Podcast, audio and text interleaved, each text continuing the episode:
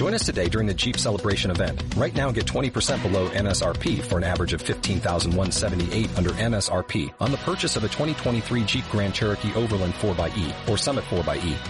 Not compatible with lease offers or with any other consumer incentive offers. 15,178 average based on 20% below average MSRP from all 2023 Grand Cherokee Overland 4xE and Summit 4xE models in dealer stock. Residency restrictions apply. Take retail delivery from dealer stock by 4-1. Jeep is a registered trademark.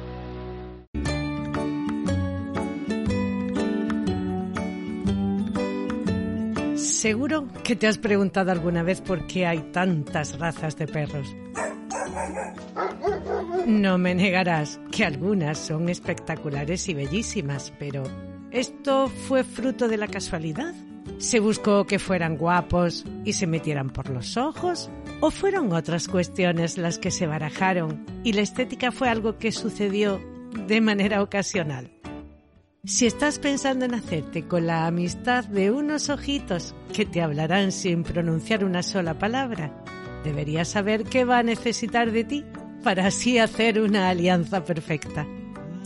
Da igual si vives en un apartamento o en una casa de campo, créeme, tu perrete no necesita más espacio que el metro cuadrado que hay a tu alrededor. Pero ojo, sí te necesita a ti.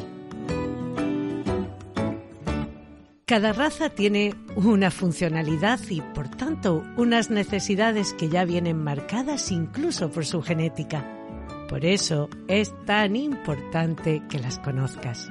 ¿Eres deportista? ¿Te gusta la tranquilidad de un sillón, la lectura, una buena peli, montar en bici, quizá hacer senderismo? En estos podcasts descubrirás cuál es esa raza con la que compartes estilo de vida y carácter. Soy Toñi Martínez, una enamorada de los perretes.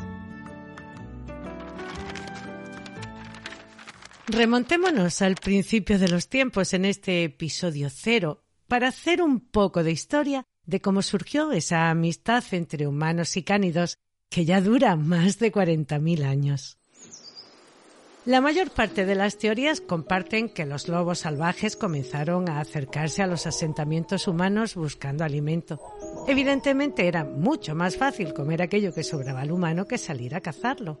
De esta manera se produce una cercanía al observar los humanos el potencial que los lobos les ofrecen como guardianes. Estaba claro que ambas partes encontraban un claro beneficio. Con la evolución de la forma de vida de estos humanos, los cánidos también se van adaptando. Realizan labores de pastoreo y les acompañan en las tareas de caza. Este trabajo en común, esta convivencia, dio lugar a una relación de respeto y de amistad.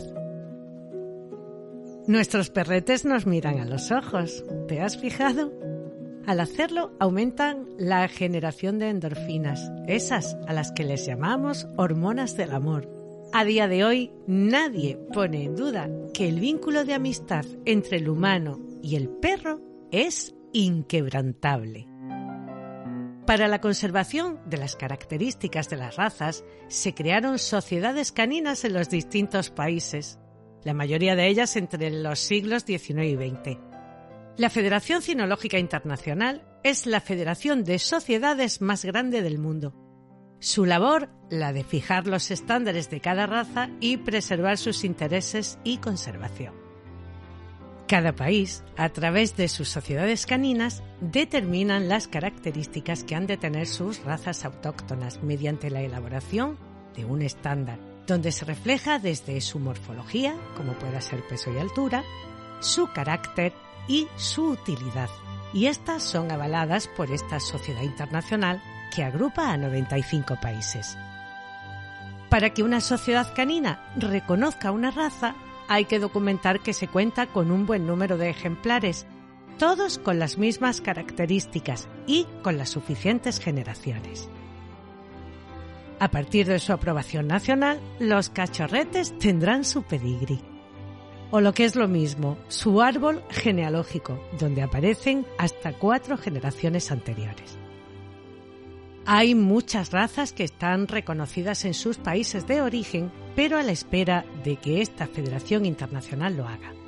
El Gos Rater Valencia, por ponerte un ejemplo, se encuentra ahora mismo en esta situación. Clasifica a las razas en 10 grupos. En América existe el American Kennel Club, que aunque tiene la misma función que esta otra, clasifica a las razas de forma distinta y admite algunas otras. Todas las sociedades y clubes de raza fomentan la cría y tenencia responsable, el bienestar y la salud, protegiendo los derechos tanto de humanos responsables como de los perretes que nos acompañan y alegran nuestra vida.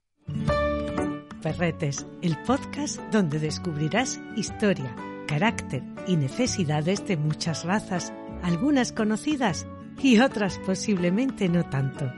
Escucha Perretes en cualquier reproductor de podcast. Si te ha gustado, déjame una reseña compártelo en tus redes sociales y recomiéndame a tus amistades.